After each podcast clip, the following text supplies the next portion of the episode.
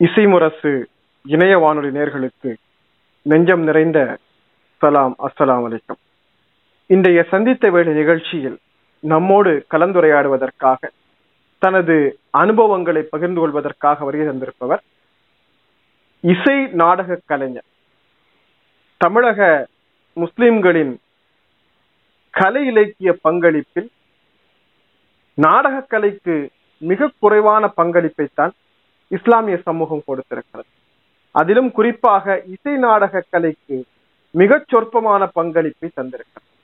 அந்த மிகச் சொற்பமான பங்களிப்பில் மிக முக்கியமாக குறிப்பிடத்தக்க ஒரு சிறப்புக்குரிய கலைஞர் யார் என்று கேட்டால் அவர் ராஜபாட்டே ராஜா முகமது என்பதுதான் பதிலாக இருக்கும் அந்த அளவுக்கு தமிழ் இசை கர்நாடக இசைத்துறை சார்ந்தும் இசை நாடகத்துறை சார்ந்தும் மிக முக்கியமான பங்களிப்பை தருகிற தமிழகத்தில் முன்னணி கலைஞர்களில் ஒருவராக தனது நடிப்பு பங்களிப்பை செலுத்தி வரக்கூடிய மரியாதைக்குரிய சகோதரர் ராஜபாட்டை ராஜா முகமது அவர்கள் நம்மோடு இன்றைக்கு அனுபவங்களை பகிர்ந்து கொள்வதற்காக வருகின்றிருக்கிறார் அவர்களை நம் அனைவர் சார்பிலும் அன்போடு வரவேற்கிறோம். இஸ்லாம் அலைக்கலாம் நாம ஒரு இசைக்கலைஞன் அல்லது ஒரு நாடக கலைஞனுடைய கலை பயண அனுபவங்களை பேசுவதற்கு முன் அவருடைய சுய அறிமுகம் உங்களுடைய பிறப்பு ஊர் பெற்றோர்கள் உங்களுடைய கல்வி உங்களுடைய அரசு பணி இது குறித்த ஒரு சுருக்கமான அறிமுகத்துக்கு பிறகு உங்களுடைய கலை தொடர்பான விஷயங்களுக்குள்ள போலாம். என் பெயர் ஷேக் சாகுல் ஹமீதுஜி. திண்டுக்கலுக்கு மதுரைக்கு இடையே கலிங்கம்பட்டிங்கிற கிராமம் என்னுடைய பூர்வீக கிராமம். சரி. திண்டுக்கல்லிலே ஹைதர் அலி திப்பு சுல்தானுடைய கவர்னரா இருந்தார். என்னுடைய கொள்ளு பாட்டனாருடைய பாட்டனார் ஆகிய ஷேக் சர்தார் சாஹிபு. அவர் மைந்தர் ஷேக் மதார் சாஹிபு. அவருடைய மைந்தர் என்னுடைய கொள்ளு பாட்டனார் ஆகிய ஷேக் ஹுசேன் சாஹிபு. அவருடைய மைந்தனுடைய தாதாவாகிய ஷேக் ஸ்லார் சாஹிபு. அவர் மைந்தர் என்னுடைய தந்தையாகிய ஷேக் தாவூத் சாஹிபு. தந்தையாருக்கு இரண்டு மனைவி மூத்த மனைவி மைதீன் பிவி. இவங்க எட்டு குழந்தைங்க. இரண்டாம் மனைவி என்னுடைய தாய். ரஹ்மான் பிவி. அவருக்கு எட்டு குழந்தைங்க. நான் பதினாறாவது பையன் பாபாவுக்கு. நான் திண்டுக்கல்லிலே இங்க நானா நத்மியான் சாஹிப் வீட்டில் தங்கி படித்தேன் சௌராஷ்டிர ஸ்ரீ வரராஜ நடுநிலை பள்ளியில எட்டாவது வரைக்கும் படித்தேன் எம்எஸ்டி சோழநாடார் பள்ளியில பதினொன்று வரைக்கும் படித்தேன் அப்புறம் ஜிடிஎம் கல்லூரியில கல்லூரி படிப்பு முடித்தேன் பிறகு பிஎஸ்என்எல் தொலைபேசி இலாக்காவில் வேலைக்கு சேர்ந்தேன். வேலைக்கு சேர்ந்து பல ஊர்களில் வேலை பார்த்தேன். திண்டுக்கல் பழனி வேடசந்தூர் ஒட்டஞ்சத்திரம் மேலூர் இதெல்லாம் பார்த்துட்டு இறுதியில மதுரையில கடந்த ரெண்டாயிரத்தி இருபது ஜனவரி முப்பத்தி ஒன்று அன்னைக்கு பிஆர்எஸ் வாங்கிட்டேன். ஒரு ஆறு வருடங்கள் நான் வந்து ஸ்போர்ட்ஸ் அண்ட் கல்ச்சுரல் போர்டு ஒன்று இருக்கு. கலைத்துறை விளையாட்டு மையம்னு இருக்கு. சரி. அதுல வந்து நான் அகில இந்திய தமிழக செக்ரட்டரியா கலைத்துறை செக்ரட்டரியா ஒரு ஆறு வருஷம் இருந்தேன். அது ஒவ்வொரு வருடமும் அந்த கலைத்துறை சம்பந்தமா போட்டி ஒவ்வொரு முக்கியமான ஊர்ல நடக்கும் இந்தியாவுல. ஆறு வருடம் தொடர்ந்து தமிழக வின்னர் வந்துச்சு. இந்த வின்னரா வந்துச்சு. அதுக்கு அடியன் ஒரு சின்ன காரணம் அது சரி அது சரி கண்டிப்பா. அந்த செக்ரட்டரியா இருக்க இருக்க தகுதி என்ன அப்படின்னீங்கன்னா கர்நாடக சங்கம் தெரிஞ்சிருக்கணும். ஹிந்துஸ்தானி தெரிஞ்சிருக்கணும். பரதநாட்டியம் குச்சிப்புடி கதக்கு ஒடிசி நாட்டியத்தை கொஞ்சம் பரிச்சயம் இருக்கணும். இசை கருவியில பரிச்சயம் இருக்கணும். நாடகத்துல பரிச்சயம் இருக்கணும் எத்தனை இருந்தா தான் அந்த செக்ரட்டரி ஆக முடியும்? இந்த கிட்டத்தட்ட உங்களுக்காகவே அந்த பதவி உருவாக்குறது மாதிரி இருக்கு. ஏன்னா அத்தனை நேரடியான அனுபவம் உங்களுக்கு மட்டும்தான் இருக்குன்னு நினைக்கிறேன். அது ஒரு பெரிய அனுபவமா இருந்தது. ஒவ்வொரு ஊர் அதாவது குருச்சேத்ரா டெல்லி கல்கட்டா பாம்பே நாக்பூர் போபால் புவனேஸ்வர் பெங்களூர் குன்னூர் இப்படி நிறைய இடத்துல நடந்தது. எனக்கு இந்தியா கூட ரசிகர்கள் அந்த வகையில பிஎஸ்என்எல் ரசிகர்கள் இருக்காங்க. சரி சரி சரி சரி சரி.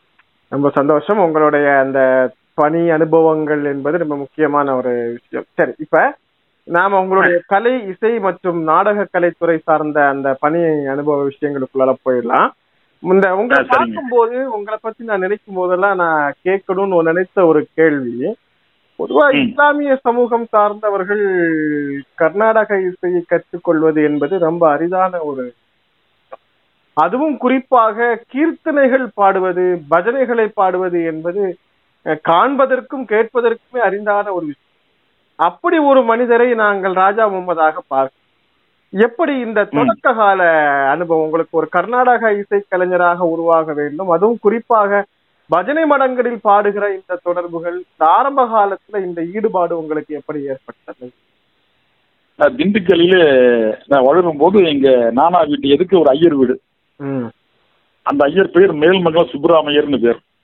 பெரிய மிருதங்க சக்கரவர்த்தி சங்கீத மேதை. திண்டுக்கல் அங்குவிலாஸ் முத்தியா பிள்ளை கிட்ட ஆஸ்தான மிருதங்க வித்வானா இருந்தாரு. அந்த- காலத்துல ரெண்டு இசை குழு இருந்தது. ஒண்ணு வந்து தானா பீனா சொக்கோலா ராம் சேட் பிடி. ம்.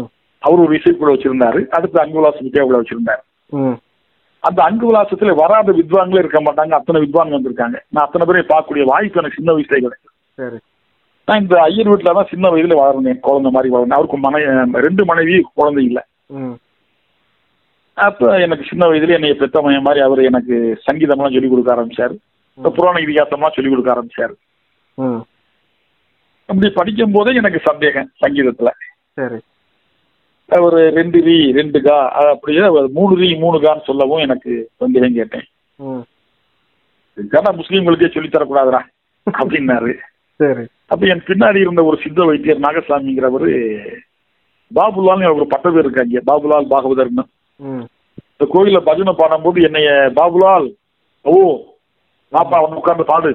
ம். பகுத்துல் கீத் கவோ பாகவதர் பாட்டு பாடு அப்படிம்பாங்க. நான் ஏழு வயசுல இப்ப உட்காந்து பாடுவேன் நான் கோயில்ல. மைக்கெல்லாம் இருக்காது அப்ப. அப்ப வந்து இந்த நாகசாமி சித்த வைத்தியர் ஒரு புத்தகம் தர்றேன் நீ படிச்சு பாரு. அப்படின்னாரு. என்ன தாத்தா சொல்றீங்க என்ன நீ சொல்றது தமிழ் இசையை சொல்ற அவர் கர்நாடக சங்கீத இசையை சொல்றாருனாரு என்ன தாதா அப்படின்னு. காகித தானே? என்ன அண்ணன் தான்? சௌதாஸ்தாவில். ம். அது என்ன புத்தகம் தான் பூர்வீக சங்கீத உண்மைங்கிற புத்தகம். சேதுராமி பொன்னிச்சாமி நாதஸ்வர விதானுடைய தாத்தா இயற்றிய புத்தகம் அது. அவரும் பேர் பொன்னிச்சாமி தான். எனக்கு ஆரம்பம் ஒன்றும் பிடிபடல எனக்கு. அப்புறம் எம்எஸ்சி சொல்லினார் ஸ்கூல்ல கேட்டேன். இந்த பழனிசாமி ஆசிரியர்கிட்ட ஐயா இது என்னய்யான்னு கேட்டேன். சாவுல இது வந்து இலக்கண இசை இலக்கணமா ம் அவருக்கு தெரியல அதுக்கு மேல. அப்புறம் கல்லூரியில படிக்கும் போது அங்க மா வைத்தியலிங்க ஐயான்னு சொல்லி அவர்கிட்ட கேட்டேன். அவரு தமிழ் பண்டிட்டு. அவங்க அண்ணன் தான் ரொம்ப ஃபேமஸான தேவார பாடகர் கோடிலிங்கம்ங்கிறவர். அவர்கிட்ட கேட்டேன் என்னய்யா? அப்படின்னு. இசை இலக்கணம்ப்பா அப்படின்னாரு. இங்க இருக்கிற எல்லா ஆசிரியர்களுக்கும் இயல் இலக்கணம் தான் தெரியும். ம் இசை இலக்கணம் தெரியாதுன்னாரு. அப்ப நான் எப்படியா நான் தெரிஞ்சுக்கிறதுன்னு சிவன் அருள் இருந்தா கிடைக்கும்ட்டாரு யாரு? வைத்தியலிங்க ஐயா. எனக்கு நீர் பூத்த நெருப்பாட்டமே அது தனியா இருந்து இதுக்கிடையில நான் சங்கீதம் கத்துக்கிட்டு இருந்தேன். சங்கீதம் கத்துக்கிட்டு நான் நல்ல கீர்த்தனைகளா பாடக்கூடிய தகவலில வந்தேன். இதற்கு இடையிலேயே அவருக்கு ஒரு சிஷியன் இருந்தாரு. அவர் பேர் ஹனுமந்தன் பேர். அவர் சௌராஷ்டிர ஜாதிக்காரு இவருக்கு அடுத்து அவர் அன்புலாஸ் ஆஸ்தான மிருதங்க வித்வானா வந்தார். அவருக்கு இந்த அந்த காலத்து வித்வான்கள் எல்லாருக்குமே மிருதங்க வித்வான்களுக்கு இந்த பியூ சின்னப்பா பாட்டு ரொம்ப பிடிக்கும். காரணம் அந்த பியூ சின்னப்பா பாட்டு இருக்கிறதே ரொம்ப இடக்கிறதக்கலான பாட்டு ரொம்ப கடுமையான பாட்டு. ஒரு பாட்டு கூட நீர் என்னஜி? ஒரு சவால் நிறைந்த பாடலாக இருக்கு. ஆமா சவால் இருந்த பாடலா இருக்கும் எம்கேடி பாட்டு நீரோடைன்னு சொல்லுவாங்க. சங்கீதமே நீரோடையா இருக்கும் இப்ப எம்கேடி சங்கீதம். ஆனா இவர் சங்கீதம் குண்ட கமண்டக்கன்னு சொல்லுவாங்க பாருங்க.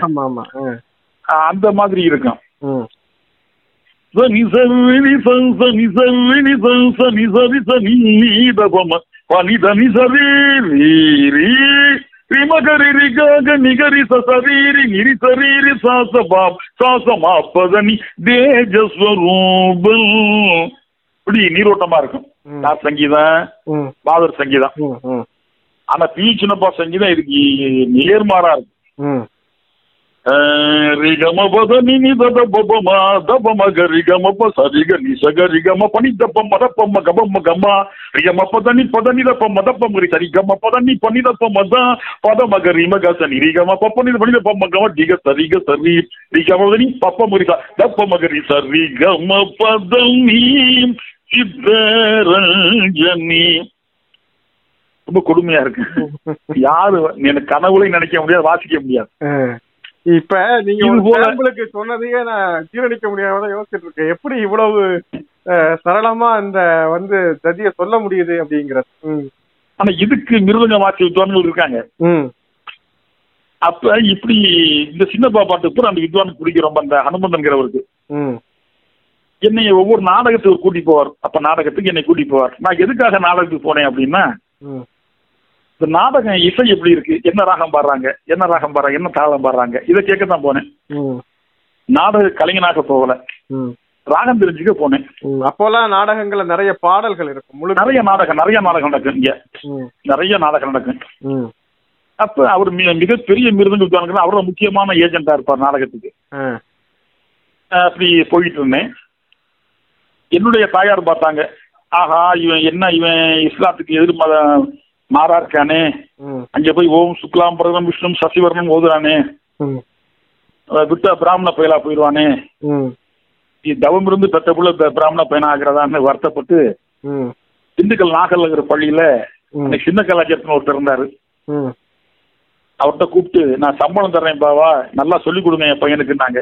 ம். குரான் ஒரு கத்து கொடுங்கன்னாங்க. ம். பத்து வயசுல. அவர் சம்பளமெல்லாம் வேணாமா நீங்க பையனை அனுப்புங்க மதுசாவுக்கு அப்படின்னாரு. முக்கியமான செய்தி இந்த இன்னும் ரெண்டு நாள்ல நாகலாகர் பள்ளி அற்புதமா கட்டியிருக்காங்க. தென்னகத்துல இல்லாத அளவுக்கு திண்டுக்கல்ல. ஓ சரி சரி சரி சரி. அந்த அந்த பள்ளி அப்ப மைக் இல்லாத காலம் அப்ப. இப்ப ஒரு சொல்லி கொடுத்தாரு எனக்கு அரபி. நான் அந்த அரபி ஓதுறத பார்த்த உடனே நான் ராகமா ஓதிக்கிட்டு இருந்தேன். அலித்தோ ஜபரன் அலித்தோ ஜேரியின் அலித்தோ பேசுவோம் அப்படிங்கிறத அலித்தோ ஜபரன் அலித்தோ ஜெரியின் அலித்தோ பேசுவோன்னு அப்படின்னு பார்த்துட்டு என்னடா அப்படி ஓதுறான் எங்க அம்மா கிட்ட வந்து அம்மா சம்பளம் கொடுங்கம்மா. எனக்கு தெரிஞ்சதெல்லாம் சொல்லி தரேம்மா. நான் மெம்பர்ல ஏற அளவுக்கு நான் சொல்லி கொடுக்குறேம்மான்னாரு அப்போ நான் பத்து வயசுல நான் குரான் முடிச்சேன் அது ஒரு பக்கம். அது முடிக்கும் போது அவர் என்ன பண்ணார் நீ பாங் குர்ரா எனக்கு மேடையில வந்து அப்படின்னாரு. நீங்க இதுல பள்ளியில பாங் தான்னாரு இப்படிதானே பாங் கொடுக்கணும்னு இந்த அர்த்தம்லாம் சொன்னார். அப்போ நான் பாங் தர ஆரம்பிச்சேன். பாங் தரும் போது எனக்கு ஒரு உள்ளூர எனக்கு ஒரு சிந்தனை என்னன்னா இது ஒரு குறிப்பிட்ட ராகம் மாதிரி இருக்கே. ஒரு தாய் ராகம் மாதிரி இருக்கேங்கிறது நினைச்சேன். பிறகுதான் தெரிஞ்சுக்கிட்டேன். வகுலா வகுலாபரணம்ங்கிற ராகம் தெரிஞ்சுக்கிட்டேன். ஓஹோ. ஆனா சொல்றது அப்படிங்கிறது ஒவ்வொரு மூதியங்களும் ஒவ்வொரு டைப்பா ஒவ்வொரு விதமா தானே அந்த ராகங்கள் சொல்றது எனக்கு புரியுது. நீங்க அதுல எதை ஆனா? ஒரிஜினல் அப்படிங்கும் போது வகுலாபரணம் தான் என்ன காரணம் என்றால் ம் உம், அதாவது அல்லாஹு அக்பர் அல்லாஹு அக்பர் அல்லாஹு அக்பர் அல்லாஹு அக்பர் ம் உம், சரிகமா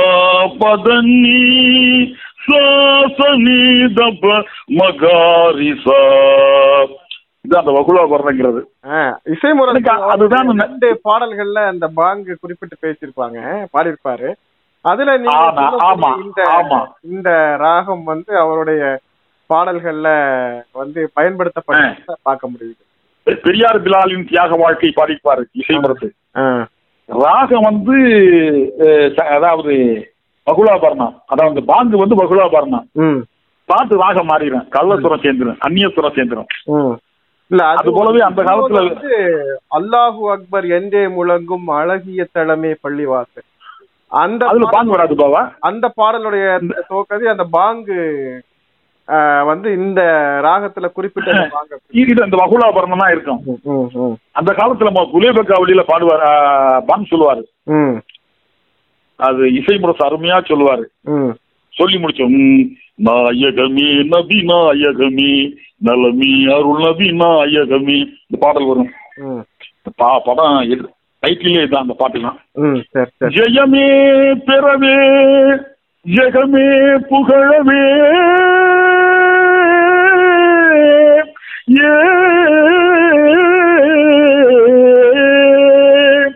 நாயகமே நபிநாயகமே. யார் பாடுறதுன்னா எஸ் வி கிருஷ்ண சித்தப்பா தான் அந்த பாட்டை பாடுவாரு. அவர் பாடி முடிச்ச உடனே அப்படி இசை முரசு பாங்க சொல்லுவாரு. அது பியூர் சுத்தமான வகுலாபரணம். சரி சரி சரி சரி. இது எனக்கு பிற்காலத்துல இதுதாங்கிற தெளிவு எங்க கிடைச்சதுன்னா நான் இசை அறிஞர் மம்மது பாயை சந்திக்கும் போது மதுரையில முப்பத்தி ரெண்டு வயசுல தான் எனக்கு தெரிஞ்சது. அப்பதான் அவர் சொன்னாரு இசை முரசு ஒரு இசை அறிஞர் மம்மது சொன்னாரு பாபா இது அரேபிய தாய் ராகம் பாபான்னாரு. ஓ சரி சரி சரி சரி. அப்படி சொல்லுங்க. அப்பதான் சரி. பலரும் பலரும் பண்ண அடிப்படை வந்து வகுலாபரண ராகம் தான் சரி. அதிகபட்ச இஸ்லாமிய பாடல் வந்தாலும் இந்த ராகம் வந்துடும் இந்த பின்னணிகள் தான் எல்லாம் செய்வாங்க. அப்படின்னு அப்புறம் நான் தெரிஞ்சுக்கிட்டேன் நான். ம். அப்ப அந்த சின்ன பத்து வயதுல எனக்கு. ஓத போன இடத்துல இருந்து அடுத்த மாற்றம் அப்படிங்கறது எங்க இந்த வளர்ச்சிங்கிறது எங்க உருவாச்சு? அந்த- அந்த அரபி ஓத போகும்போது பத்து வயசுலயே நான் குரான் அப்ப பாடம் கொடுக்க ஆரம்பிச்சிட்டேன். ம். அப்ப அந்த பேஷிமாம் இருக்கார் பாருங்க அவரு. ஒரு மோதினார் மோதின். ம். அப்துல் காதர்னு ஒருத்தர். ஏ சாகுலு காலையில மட்டும் வந்து குடுறா அப்படின்னாரு என்னைய. ஃபஜ்ர் பாங்க மட்டும் கொடு. அந்தரமா போய் சொல்லணும் தடுமாறி விழுந்துருவேன் போல பயமா இருக்கு எனக்கு. ரொம்ப நேரம் நீ தம் கட்டி சொல்றேன். அந்த நேரம் வா பாட்டு கொடுத்துக்கிட்டு இருந்தேன். எனக்கு நான் இசை நாடக கலைஞனா இவரு கூட்டி போயிட்டே இருப்பாரு. இதற்கு இடையில வந்து எனக்கு பதிமூணு வயசு ஆகும்போது எம்ஜிஆர் முத முத ஏடிஎம்கே ஆரம்பிக்கிறாரு. சரி. ஏடிஎம்கே ஆரம்பிச்சு மாயத்தேவர் நிக்கிறார் தேர்தல்ல. இந்த மாயத்தேவருடைய சொந்த தாய் மகன் இங்க காட்டு காவக்காரர். சின்னால் அப்படி சின்னா தேவர்னு பேரு. சரி. எங்க பாபாவுக்கு ஒரு பாடி காட்டு இந்த பாபா பள்ளிவாசலுக்கு முத்தவள்ளி முஸ்லீம் ஜமாத்துக்கு தலைவர். ஆனா முருகா முருகா முருகா பாரு. அவரு சின்ன வயசுல இருந்து அவர் நாட்டுக்கோட செட்டியார் விட்டு அவர் வளர்ந்தாரு. அதனால அவருக்கு அந்த காரணம். அப்ப அந்த அவங்க எல்லாம் எம்ஜிஆரை பார்க்க திண்டுக்கல் முஜாவரி மகளா வந்திருக்கிறாங்க. ம் நான் நல்லா ஜிப்பா வேட்டி அங்கவசரத்தோட இருந்தேன். எம்ஜிஆர் என்னை கூட்டி போனாங்க. யார்ப்பா அந்த பையன் அப்படின்னாங்க. அப்ப எம்ஜிஆர் கேட்கிற அந்த பையன் எங்க சியா மகன்? அப்படின்னாங்க. அவங்க சியான்னா அந்த கல்லர்கள் எல்லாருமே முஸ்லீமை வந்து சியான்னு கூப்பிடுவாங்க. சியானா அம்மாவை பெத்தாப்பான்னு அர்த்தம். அப்ப எம்ஜிஆர் என்னை பார்க்குற அவர் மட்டும்தான் கால் மேல கால் போட்டு உட்காந்துருக்காரு எல்லாம் நிக்கிறாங்க. ம் அன்னைக்கு சௌராஷ்டிரா ஜாதிக்கார ஒருத்தர் சிவநாத் பாபுங்கிறவர் தான் முக்கியஸ்தர். இன்னைக்கு இருக்க வனத்துறை மந்திரி சீனிவாசன் வார்டு மெம்பர் அன்னைக்கு. சாதாரணமா. அப்ப அவரு என்ன சொல்றாரு? ஐயான் கீத் கவு ஐயான் கீத் கவுங்கிறாரு. ஐயா மேல பாடுங்கிறாரு. யாருமே சிவநாத் பாபு. என்ன பதிமூணு வயசு. நான் எம்ஜிஆர் மேல பாடினேன். எந்த பாட்டுன்னா இசை முரசு வந்து எம்ஜிஆர் மேல பாடின பாட்டு. காய்ந்தி சிவந்தது சூரியகாந்தி. அது நாகூர் சலீம் பாய் ஏற்றியது. அப்ப அதெல்லாம் தெரியாது எனக்கு. நாகூர் சலீம் ஏற்றியதுங்கிறதா தெரியாது. ஒரு ஆச்சரியமான தகவலா இருக்கும். வழக்கமா வந்து கருணாநிதியையும் அண்ணாவையும் புகழ்ந்து பாடின பாடல் தான் பிரபலமாக ஹனிஃபானனுக்கு பாடப்பட்ட பாடலா தெரியும். நீங்க திடீர்னு எம்ஜிஆரை புகழ்ந்த பாடல்னு சொல்லிட்டீங்க. ரெண்டு வரி அந்த பாடலை பாடி காட்டு அது வந்து ஆபீரி ராகங்கிற ராகம் பாவா. சகம பனிசா சனிதப மகாரிசா. காய்ந்து சிவந்தது சூரியகாந்தி.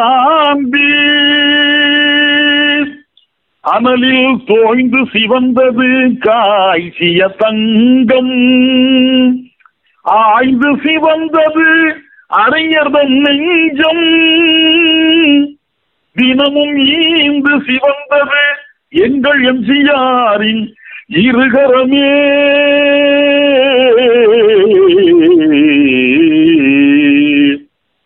இது வந்து தொகைரா. அரிதிலும் அரிதான பாடல். உங்க குரல்ல கேட்கிற வாய்ப்பு கிடைச்சு பெரிய மகிழ்ச்சியான விஷயம். இந்த பாட்டு பெரிய பாட்டு. அந்த ஒரு இடத்துல வந்து அனுபல்லவி வந்து வாரி வாரி வழங்குவதி பாரி வள்ளல் வண்ணதமிழ் காப்பதிலே பாண்டி மன்னன் காரிருளை நீக்க வந்த உதய சூரியன் அப்படின்னு ம். கண்ணமுடி படக்குன்னு கண்ணமுடி கண்ணை திறந்தாரு ம். ஏன்னா அவர் டிஎம்கேல இருந்து ஏடிஎம்கே ஆகியிருக்காரு எனக்கு என்ன தெரியும் எனக்கு பதிமூணு வயசு பையன் சின்ன பையன்.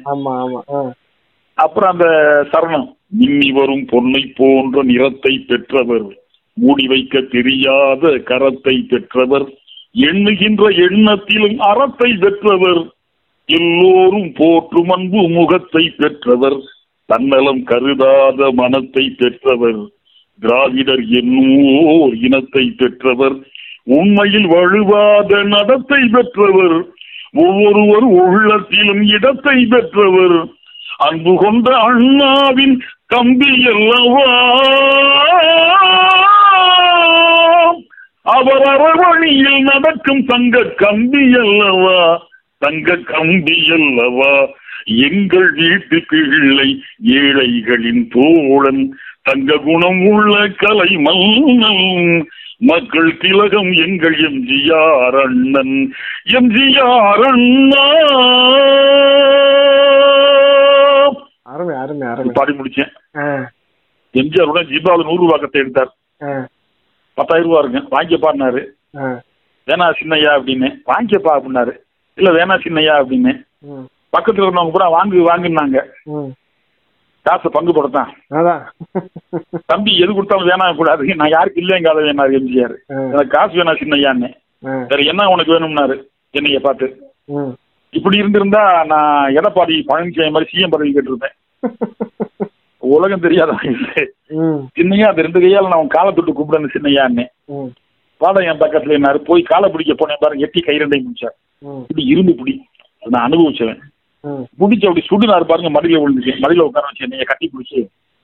டேய் நீ இளைய இசை முரசு இளைய இசை முரசு ம், அனிபா தாக்கு இப்ப இசை முரசு என்ன சொன்னது? நீ இளைய இசை முரசு உன்னை நான் நல்லா நான் பாத்துக்கிறேன் நான் கூப்பிட்டவன வரணும்னார். ஷாஜஹான் அப்படின்னார். ஷாஜஹான்ங்கிறவர் பேகம்பூர் மெம்பரா இருந்தார். அவரு நான் அண்ணன் தான் கூப்பிடுவேன் அவரை. தம்பியை கூப்பிட்டு வந்துடுறேன் நான் கூப்பிட்டவனார் சரிங்க அப்படின்னாரு அவரு. பிறகு பாபா வந்து கெஞ்சிதார் பாபா எம்ஜிஆர் கூப்பிட்டாரு பாபா. அனுப்பிச்சு விடுங்க பாபாங்கிறாருங்க பாபா கிட்ட வந்து. இந்த பாபா காமராஜனோட நண்பன். ரெண்டு பேர் ஜெயில ஒன்னா இருந்தாருங்களா சுதந்திர போராட்டத்துல? அனுப்ப மாட்டேன் அவர் கூப்பிடுறாரு இந்த பாபா அவர் கூப்பிடுறாருன்னு பூரா கூப்பிட்ட உண்டியா? அட போப்பா அப்படின்ட்டாரு. அது சரி. ஆனா எடப்பாடி பழனிசாமி கிட்டையும் நான் விருது வாங்கினேன். சேலத்துல ஒரு நாடகம் அரங்கேற்றேன் பவளக்குடிங்கிற நாடகம். அதுல முக்கியமானவங்க கிருஷ்ணே அர்ஜுனன் சரி. இந்த இசைக்கல்லூரி மாணவர்கள் எல்லாருக்குமே சொல்லி கொடுத்து ஒரு ஐம்பது அறுபது பேருக்கு நல்லா சொல்லி கொடுத்தேன். அப்போ எடப்பாடி பழனிசாமி சிஎம் வந்து கொண்டாட பொறுத்தினார் எனக்கு. அங்க இந்த கலை பண்பாட்டுத்துறை இயக்குனர் ஹேமநாதன் சொன்னாரு. ஐயா சின்ன வயசுல எஞ்சாட்ட மடியில உட்காந்து வருங்க அப்படின்னாரு அப்புறம் அவர் பொன்னாட பொறுத்தினாரு. சரி. சேல மேயரும் பாராட்டினாங்க. அவர் சவுண்ட் பண்ண ஐயா எல்லாருமே. சரி சரி சரி சரி. அது ஒரு நாலஞ்சு வருஷம் நடந்த நடந்த சம்பவம் அது. சரி. இப்ப இதுக்கு இந்த நாடகத்து. இப்ப இந்த இசைத்துறை சார்ந்த அனுபவம் அப்படிங்கிறது நீங்க இயல்பிலேயே வந்து கர்நாடக இசை அது குறிப்பாக அந்த பிராமண சமூகத்தினர் சார்ந்த அந்த வீட்டுல வளர்ந்ததுனாலயோ அல்லது அதில் மேல இருந்த ஒரு ஆர்வத்தினாலேயோ நீங்க முறையா கத்துக்கிட்டு ஒரு பயணத்துல போனீங்க. இங்க இருந்து ஆமா. நடிப்பு கலை நாடக கலைக்கு ஆஹ், பயணப்பட்டது எப்படி? அது தொடக்க காலத்துல நீங்க நாடகம் பார்க்க போன கிடைத்த வாய்ப்பா? எப்படி இந்த வாய்ப்பு அது சொல்றேன் இப்போ. அது வந்து இந்த பஜனையில பாத்தீங்கன்னா எல்லா வகையிலையும் பாடுவாங்க. தேவாரம் பாடுவாங்க திருவாசகம் பாடுவாங்க திருப்பாவை பாடுவாங்க திருமம்பாவை பாடுவாங்க. திருப்புகழ் பாடுவாங்க. திருப்புகழ் கடுமையா இருக்கும். இது- தியாகராஜ கீர்த்தனையும் பாடுவாங்க. பக்தி பாடலும் பாடுவாங்க. திரைப்பட பக்தி பாடலும் பாடுவாங்க. எல்லாம் கலந்து பாடுவாங்க. இப்படி இருக்கும்போது எனக்கு வயசு ஒரு பதினாறு வயசு ஆச்சு. பதினாறு ஆகும்போது நான் திண்டுக்கல் எம்எஸ்சியில் படிச்சுட்டு இருந்தேன். அப்போ வந்து எஸ்எல்சி இப்போ எஸ்எல்சி இல்லை கிடையாது இப்ப கிடையாது. பாபா அப்போ இறந்து போனார் எஸ்எல்சி படிக்கும்போது பாபா மவுத் ஆகிட்டார் அப்போ என் என்னுடைய ஆசிரியர் பேர் துர்ராஜ் நாடார்னு பேர் ஒருத்தர். ஒரு தமிழ் பண்டிட் அவர். அவர் என்ன பண்ணாரு? பேச்சு வாக்கில் பேசிட்டு இருக்க போது முருகனுடைய ஆறாம் படை வீடு அப்படின்னு பேச்சு வந்துச்சு. நான் சொன்னேன் ஆறாம் படை வீடு நம்ம நாட்டில் இல்லையான்னு. ஏ மதுரையில் இருக்குப்பா அழகர் கோவில இருக்குப்பா அதான்ப்பா அப்படின்னாரு. அது இல்லையா அப்படின்னு. டேய் துருக்கிங்களுக்கெல்லாம் ஒன்றும் தெரியாதுடான்னாரு. நான் கோவப்பட்டு என்ன பண்ணேன் இந்த பாரியா எனக்கு ஒன்றும் தெரியாதுன்னு சொல்லுங்க. ஏன்னா துருக்கிங்களுக்கு ஒன்றும் தெரியாதுன்னு சொல்றீங்க. எனக்கு ஒன்றும் தெரியாது நான் ஒத்துக்கிறேன் எனக்கு ஒன்றுமே தெரியாது. ஆனா துருக்கினா என் சமுதாயத்தையே குறிக்கும். என்ன நினைச்சிட்டு இருக்கீங்க நீங்க? நான் தான் உங்களை கேட்கிறேன் முதல் தமிழ் சங்க தலைவன் யாரியா நீங்க தமிழ் பண்ணிட்டானுங்க. ம், அகத்தியர்னார் ரெண்டாம் தமிழ் சங்க தலைமை தொல்காப்பியர்னார் மூன்றாம் தமிழ் சங்க தலைமை நக்கீரர்னார் நான்காம் தமிழ் சங்க தலைமை யார் அப்படின்னு நான்காம் தமிழ் சங்கம் ஏதுன்னார். இருக்கியா மதுரையில? யாரும் அகத்தியரை பார்த்ததில்ல நக்கீரரை பார்த்ததில்ல தொல்காப்பியரை பார்த்ததில்ல? ம், நான்காம் தமிழ் சங்கம் பாண்டித்துரத்தை அவர் ஆரம்பிச்சு வச்சது. ஒரு ராம்நாடு சேதுபதி ராஜா உத்தரவுல பாண்டித்துரத்தை அவர் ஆரம்பிச்சு வச்சது. பாலவனத்தன் ஜமீன்தார் அவர் அந்த பாலவனத்துல என்னை உயிரா வச்சிருக்காங்க பாவா. அந்த பாலவனத்தை ஊர்ல என்ன ரொம்ப வச்சிருப்பாங்கல்ல பிரியமா வச்சிருப்பாங்க. அது தகவல் எனக்கே பிடிக்காத தகவலா இருக்கு. என்ன தமிழ் பாலவனத்தன் ஜமீன்தாரு ஆமா. நீங்கள் சொல்லக்கூடிய செய்தி இருக்கு. அது முறையாக இலக்கிய வரலாறுகளில் பதிவு செய்யப்பட்டிருக்கிறதா நீங்க சொல்லக்கூடிய தகவல்? அந்த அவங்களுக்கு இருக்கு அந்த பாலவனத்தன் ஜமீன்தாரு பாண்டித்துரத்தை ஒரு நேரம் நாகூர் வந்து அன்னைக்கு இரு குலாம் காதிர் நாவலரை பார்த்து மாமா நீங்க தான் மாமா வந்து சங்க தலைவரா இருக்கணும்னாரு குலாம் காதிர் நாவலர் சொன்னா இல்லைங்க மாப்பிள்ள உங்க ஜாதியில ஒருத்தரை வச்சுங்க மாப்பிள்ள நான் இஸ்லாமிய நான் வந்தா சங்கடப்படுவாங்க அப்படின்னா. ஐய எனக்கு ஜாதி முக்கியம் இல்லாம எனக்கு வந்து அறிவு தான் முக்கியம். அப்புறம் தான் அவர் குலாம் காதிர் நாவல் தலைவராக இருந்தார். அப்புறம் அதுக்கப்புறம் அவருடைய மாணவர் ஆரிபு நாவலர் தலைவராக இருந்தார். நான்காம் நூற்றாண்டு தலைவர்கள் யாரபடி ம். இஸ்லாமியர்கள். குலாம் காதிர் நாவலர் ஆரிபு நாவலர் அந்த ஆரிபு நாவலருடைய மாணவர்கள் ஒருத்தர் தான் என்னுடைய நண்பர் காதலி. ஓஹோ. கவிஞர் நாகூர். நாகூர் காதலுடைய ம். ஆமாங்க. அப்ப அந்த நான் சொன்னேன் இது போல மூமு இஸ்மாயில் ஜட்ஜை விட யாரும் பேச போறாங்களா? ராமாயணத்தை? பேசிடுவாங்களா? அப்படின்னு. ஓய், துளுக்கிங்களுக்கு ஒண்ணும் தெரியாதுங்கிறீங்க அப்படின்னா ஏ ஜாதியை சொன்ன கோவிச்சுக்கிட்ட. சரி நீ தான் சொல்லுப்பா. எங்கப்பா இருக்கு ஆறாம் படை விடுனாரு வாத்தியார போய் கேளியா போயாட்டேன் நான் கோவத்துல. ம். ஜாதி விமான சன்னியாசிக்கு விட்டுன்னு சொல்லும் போது சம்சாரிக்கலாம் இருக்குமா? அப்புறம் அவர் என்ன பண்ணிருக்கிறாரு? துர்ராஜ் அவருடைய குருநாதர் வந்து கிருபானந்த வரியார் அவர்கிட்ட போய் கேட்டிருக்காரு. ஐயா ஆறாம் படை வீடு எங்கேயா இருக்குன்னு இருக்காரு ம். மதுரையில் தான்ப்பா இருக்குன்னு வாரியார் சொல்ல. இல்லேன்னு ஒருத்தன் சொல்றான் ஐயா அதுவும் முஸ்லீம் பையன் என் மாணவன் இருக்கார் அப்படியா?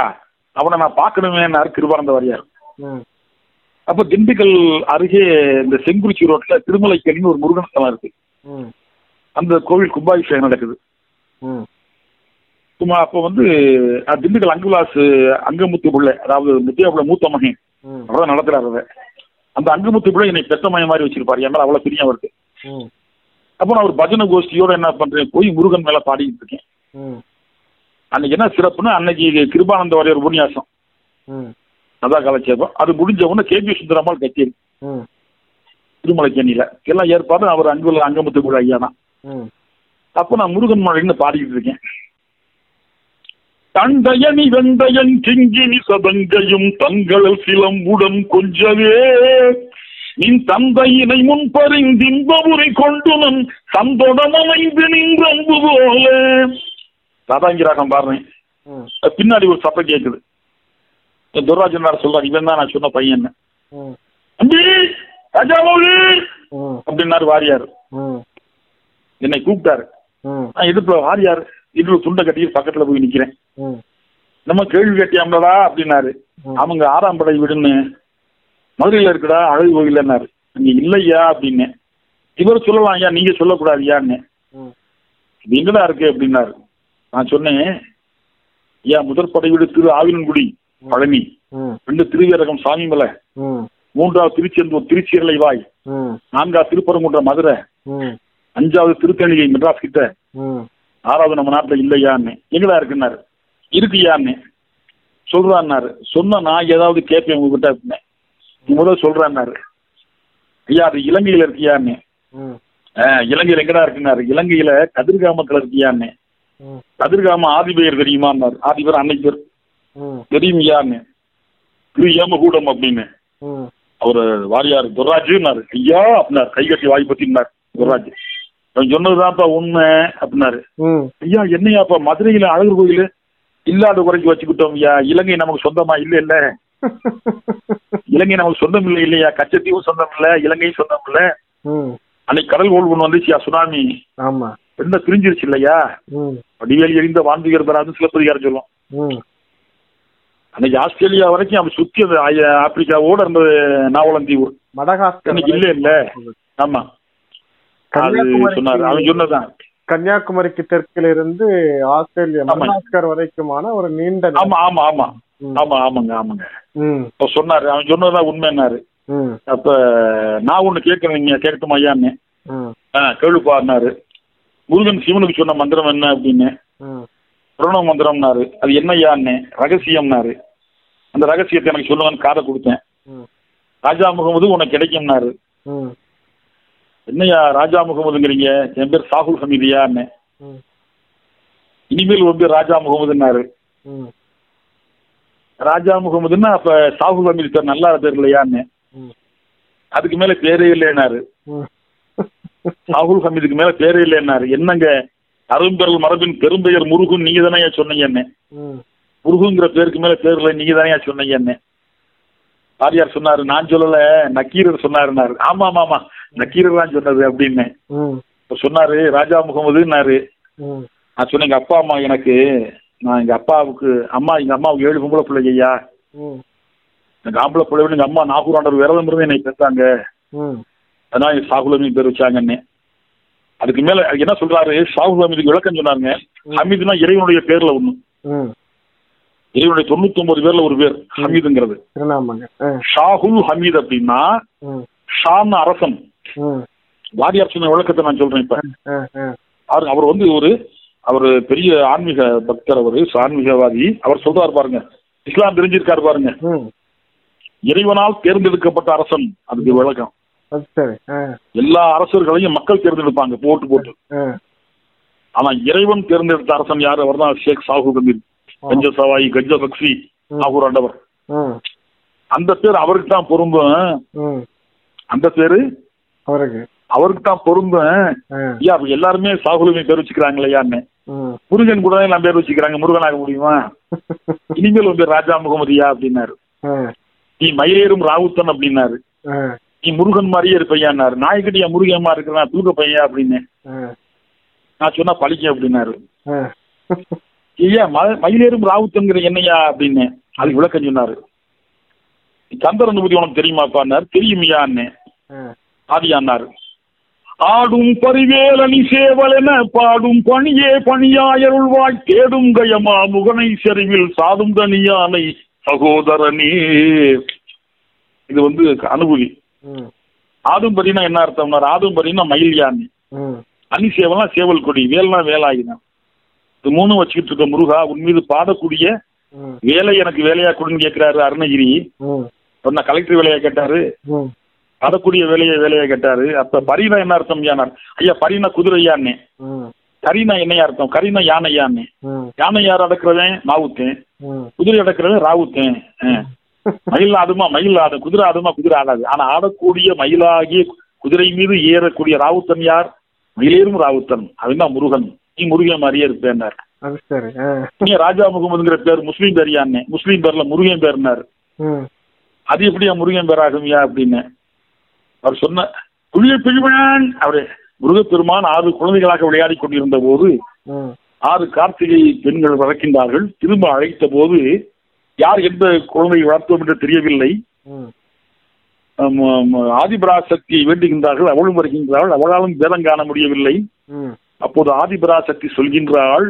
அருவமும் உருவமுமாகி அனாதியாய் பலவாய் ஒன்றாய் பிரம்மமாய் நின்ற ஜோதி குழம்புதோர் மேனியாகி கருணை ஊர் முகங்களாரும் கரங்கள் பணிகண்டம் கொண்டு இப்பாரெல்லாம் காக்க வந்த ஆறுமுக பரம்பொருளே உன்னில் மாறுமுகம் காண யார்வல்லார் நீ ஒன்றாக என்ற ஆதிபராசக்தியின் அன்பு வேண்டுகோள் கிணங்க ஆறு முகமது ஒரு முகமதாக ஏக முகமதுவாக அதுவே ராஜா முகமதுவாக மாறியது அப்படின்னாரு.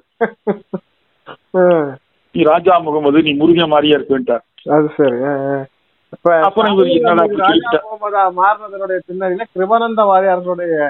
கிருபானந்த. இ- பங்களிப்பு தான் இருக்கு அப்படிங்கிற ஒரு பெரிய பதிவு செய்து இவர் உடனே என்ன பண்ணாரு அந்த ஒரு உபன்யாசம் பண்ணார். உபன்யாசத்துல அந்த பொய்யாமொழி புலவர் கதையை சொன்னார். நீங்க இந்த பழைய படம் பார்த்திருப்பீங்க. சிவகவிங்கிற படம் எம்கேடி படம். அந்த கதையை அவரு உபன்யாசமா சொல்றாரு. அந்த உபன்யாசம் முடிஞ்சு நான் அவர்கிட்ட போய் கேட்டேன். ஐயா கொஞ்சம் ஓங்கி ஒரு தைரியமா தான் பேசுவேன் அவர்கிட்ட. உரிமையா பேசுவேன். அவரும் வருத்தப்பட்டுக்க மாட்டாரு என்கிட்ட. என்ன உபன்யாசம் பண்றீங்க நீங்க? சினிமா கதை உபன்யாசம் பண்றீங்க என்ன சினிமா கதையா இருந்தா என்ன என்ன சினிமா கதை அப்படின்னாரு. "இல்ல, நீங்க சொன்னீங்களே பொய்யாமொழி புலவர் கதை. அது சினிமா கதை. எம். கே. தியாகராஜ பவர் நடிச்ச சிவகவி சிவகவிங்கிற படம் அப்படின்னு. இருந்த அண்ணன் அப்படின்னாரு. இல்ல உபன்யாசம் பண்ண சினிமா கதை தான் கிடைச்சிச்சான்னு. என் பக்கத்துல வாடினார் கூப்பிட்டேன் கூப்பிட்டார் போனேன். ராஜா முகமது இந்த கதையை எம்கேடிக்கு சொன்னதே நான் தான். எம்கே தியாகராஜா இந்த பதிவு செய்யறேன்ப்பா இந்த இடத்துல ம் ம் எம்கே தியாகராஜா சொன்னதே நான் தான். அதுக்கப்புறம் தான் அவருடைய குழுவினர்களோட சேர்ந்து இந்த படத்தை எடுத்து சினிமா படமா எடுத்தாருன்னாரு. ம். பாருங்க. அப்புறம் என்ன ஆச்சுன்னா கேபி சுந்தராம்பாள் கச்சேரி. கேபி சுந்தராம்பாள் கச்சேரி நடக்குது. அந்த அம்மா ரொம்ப முடியாத காலம் அது. அங்கிட்டு ஒரு நாலு வருஷத்துல இறந்து போனாங்க கேபி சுந்தராம்பாள் இந்த கச்சேரி முடிஞ்சு ஒரு நாலு வருஷத்துல இறந்து போனாங்க.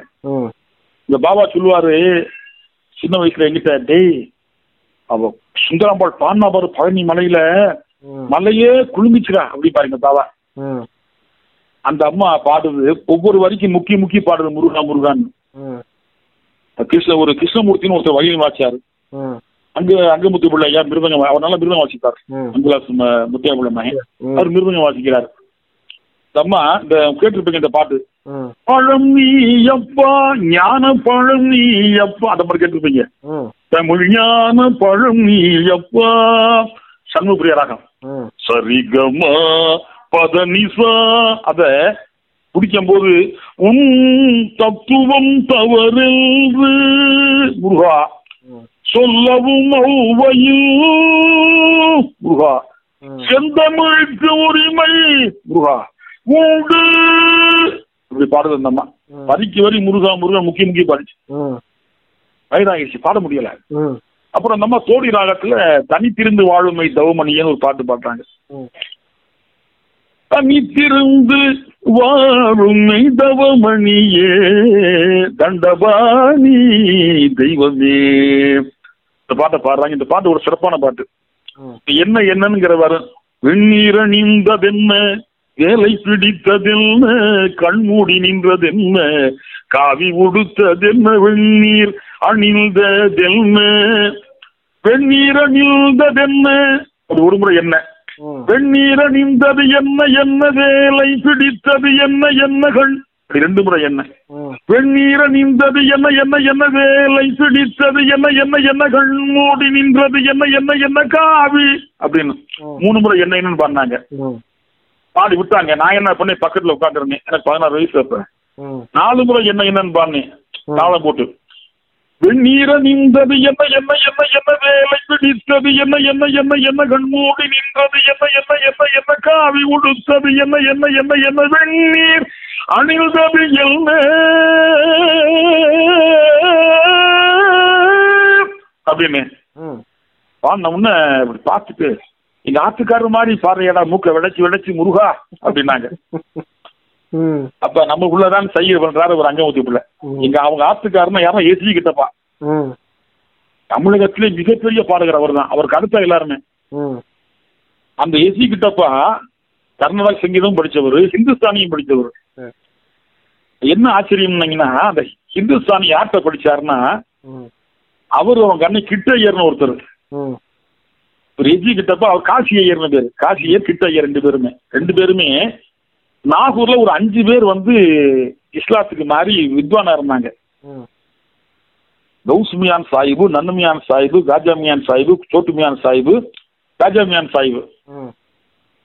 இந்த அஞ்சு பேரும் அஞ்சு வித்வான்க நாகூர்ல. இவங்க கிட்ட நேரடியா வந்து தங்கி இருந்து ஹிந்துஸ்தானி கத்துக்கிட்டார். யாரும் எஸ்சி கிட்டப்பா. நான் சொல்றது நைன்டீன் டுவெண்ட்டில இருநூறு வருஷம் முன்னாடி. அந்த அஞ்சு பேர்கிட்ட வித்வா சங்கீதம் படிச்சவர் தான் நாகூர்ல இருந்தவர் எஸ்எம்ஏ காதர் வித்வான் பாபா. சரி சரி சரி. மிகப்பெரிய அறிஞர் அது எஸ்எம்ஏ காதர். அதான் என்னை முத முத இப்படி அவர்கிட்ட படிச்சவர் எஸ்எம்ஏ காதர். அவர் நாகூர் ஆஸ்தான வித்வானா இருந்தார் பாருங்க அவர். அப்புறம் அந்த அம்மா கிருஷ்ணராமலி என்ன பண்ணாங்க எங்க ஆத்துக்காரர் முருகன் மேல பாடின ஒரு பாட்டு பாடுறான்னாங்க. கல்யாணி ராகத்துல பாடின பாட்டு ஒன்று பாடினேன். சரவண பவா தமியன் எமையாள் சரவணபவா. தமியன் எமையாள் சரவணபவா. தமியன் எமையாள் சரவணபவா. தமியன் எமையாள் ஆ ஆ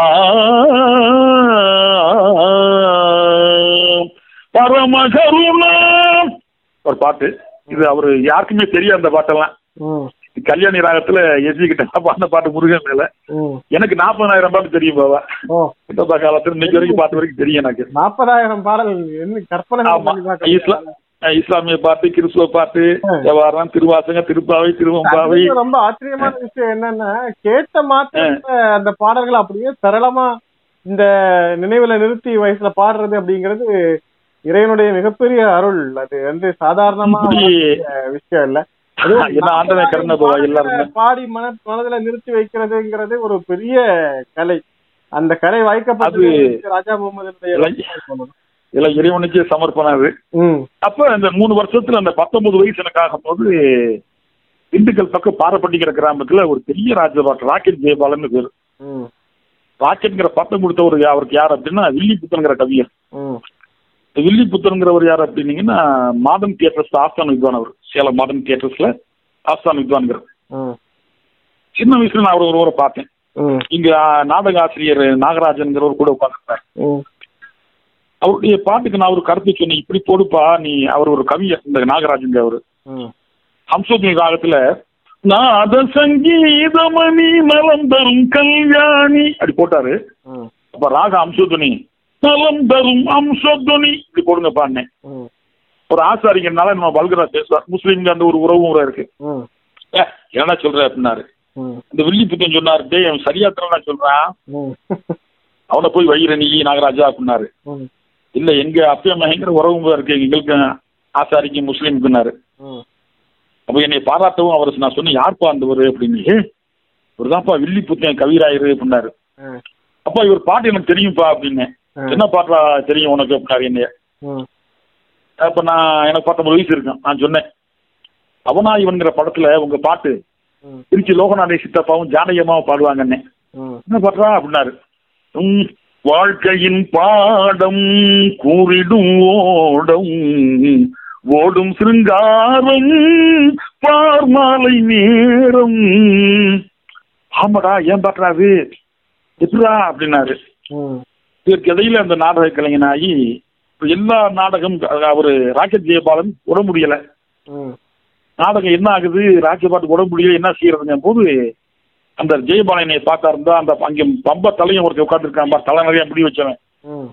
கூப்பிட்டு வாங்கடா அவனை அப்படின்னாரு. என்ன உனக்கு ஜெயபாலன் கூப்பிடுறாருப்பான்னாங்க ம். என்னங்க ஐயான்னு ஐயா உட்கார் வேஷம் கட்டுனாரு. ஐயா எனக்கு ஒண்ணுமே தெரியாதுயான்னு உனக்கு எல்லாமே தெரியும். அது எனக்கு தெரியும். நான் பல நாடகங்களை உன்னை பார்த்திருக்கேன். நீ எதுக்கு உட்காந்து நாடகம் பார்த்துட்டு இருப்ப? நீ பஜனைகளை பாடுறத நான் கேட்டிருக்கேன். உன் வாய்ஸ் இங்க எவனுக்குமே இல்ல. நீ வேஷம் கட்டுட்டார் ஊருக்காரன் பூரா ஒரு துளுக்க பையில சின்ன பையில வேஷம் கட்டி விடுறான்டா. நாடகம் நல்லா இருக்காதுடான்னு பேசுறாங்க. ஒரு மேடைக்கு போனாரு. ஒரு சிங்க மாதிரி இவர் ஜெயபாலன்கிறவர். அன்னைக்கு ஐநூறு ரூபாய் சம்பளம் வாங்கினவர் இவரு. எல்லா ராஜபாட்கார் நூறு ரூபாய் சம்பளம் வாங்கினவர் ஒரு ஐநூறு ரூபாய் வாங்கினவர். டிஆர் மகாலிங்கம் மாமாவே முந்நூறு ரூபாய் தான் வாங்கினவர். ம். சோழவன் தான். டிஆர் மகாலிங்கம் இருக்காரு பாருங்க. அவரே ரூபாய் தான் வாங்குவார். அது ஒரு ஐநூறு வாங்கினவர். மேடைக்கு வந்து பிடிச்சார் மைக்க. ராஜா முகமதுன்னு ஒருத்தன் வந்திருக்கான். என் சிஷிய நல்லா செய்வான். நாடகம் பாருங்க. நாடகம் நல்லா இல்ல நான் காசு தரேன்டா அப்படின்னாரு. இப்படி நாடகம் பூரா பழைய பெரிய பெரிய பெரியவங்க நாடகம் நல்லா ஓடிடுச்சு அப்போ இந்த ஹனுமனை ஓடி போய் இந்த கதாநாயகி வேஷம் போட்டவங்கிட்ட கேட்கிறாரு வள்ளிக்கிட்ட. ரத்னாமணி ரத்னாமணி தம்பி எப்படின்னாரு. திண்டுக்கல்ல ஒரு மாணிக்கம் பிறந்திருக்குன்னாங்க அந்த அம்மா என்னை சொன்னாங்க ஒரு மாணிக்கம் பிறந்திருக்கு இந்த மாதிரி வாய்ஸ் இந்த மாதிரி சாரி தான். இந்த மாதிரி சங்கீத ஞானம் இந்த மாதிரி புராண இதிகாசம். யாருக்குமே கிடையாது அப்படின்னாங்க. அப்புறம் எல்லா நாடகம் கத்துக்க ஆரம்பிச்சேன் ஒரு வெறித்தனமா. சரி சரி சரி. அப்ப கிட்ட எனக்கு ஒரு நாற்பது நாடக வாத்தியார்கள் இருக்காங்க கிட்டத்தட்ட நாற்பது நான் அறுபது வேடம் போடுவேன் நான். என்ன வேடம் தெரிஞ்சவன் யாருமே இல்லை. அது சரி. எல்லா நாடகம் பார்த்து வந்து உங்களுடைய நிகழ்ச்சியை வந்து நாம ஒரு ஒரு மணி நேரம் ஒளிபரப்பு பண்ணலாம் அப்படின்னு நாம நினைச்சோம்னா உங்களுடைய அறிமுக பத்தின கேள்விக்கு பதிலே நாம ஒரு மணி நேரம் கிட்டத்தட்ட நெருங்கியிருக்கு. அதனால நாம இந்த நிகழ்ச்சியினுடைய தொடர்ச்சியாக ஏன்னா நம்ம வந்து. ஒரு ஒரு ஒரு ஒரு கட்டம் கூட நாம உங்களுடைய சந்திப்புல நகரல அப்படின்னு நான் நினைக்கிறேன். அதனால இந்த இரண்டாவது நாம இந்த இசைமுரசு அவர்களுடைய பாடல்கள் எப்படி கர்நாடக இசை சார்ந்து அல்லது அந்த லயம் அவர்களுடைய பாடத்தில் இருக்கக்கூடிய அந்த நுட்பங்கள் இந்த மாதிரியான சில டெக்னிக்கலான சில விஷயங்களை பத்தி நான் உங்கள்கிட்ட நிறைய பேசணும் ஆனாலும் உங்களை. பற்றிய இந்த முதல் அறிமுகமே வந்து ஒரு மணி நேரம் வந்து போகக்கூடிய அளவுக்கு வெறும் இசைக்கலைஞர் அல்ல நாடக கலைஞர் அவரை பற்றிய அனுபவத்தை கேட்க போறோம் அப்படிங்கிற ஒரு அளவுல தொடங்கிய இந்த நிகழ்ச்சி எக்கச்சக்கமான தகவல்கள் சமூகம் சார்ந்து திரைக்கலை சார்ந்து அஹ், திரைத்துறை சார்ந்து நிறைய செய்திகளை உங்கள் மூலமாக அஹ், எம்ஜிஆர் பத்தின பாடல்களை சினிமா பாடல்களை தகராஜ பாபா இப்படி பல விஷயங்களை வந்து இந்த அறிமுக பகுதியிலேயே நாம பேசியிருக்கோம் இந்த நிகழ்ச்சியினுடைய தொடர்ச்சியை இன்னொரு நிகழ்ச்சியில் நாம் தொடர்ந்தால்தான் இந்த நிகழ்ச்சி பூர்த்தியாகும். எனவே அந்த வகையில் இந்த அளவில் நாம இந்த நிகழ்ச்சியை வந்து நிறைவு செய்து கொண்டு மீண்டும் இன்னொரு நிகழ்ச்சியில் உங்களுடைய சந்திப்பை தொடரும். நல்லது பாபா அஸ்ஸலாமு அலைக்கும் பாபா ஒரு நிமிஷம் லைன்ல இருக்கேன்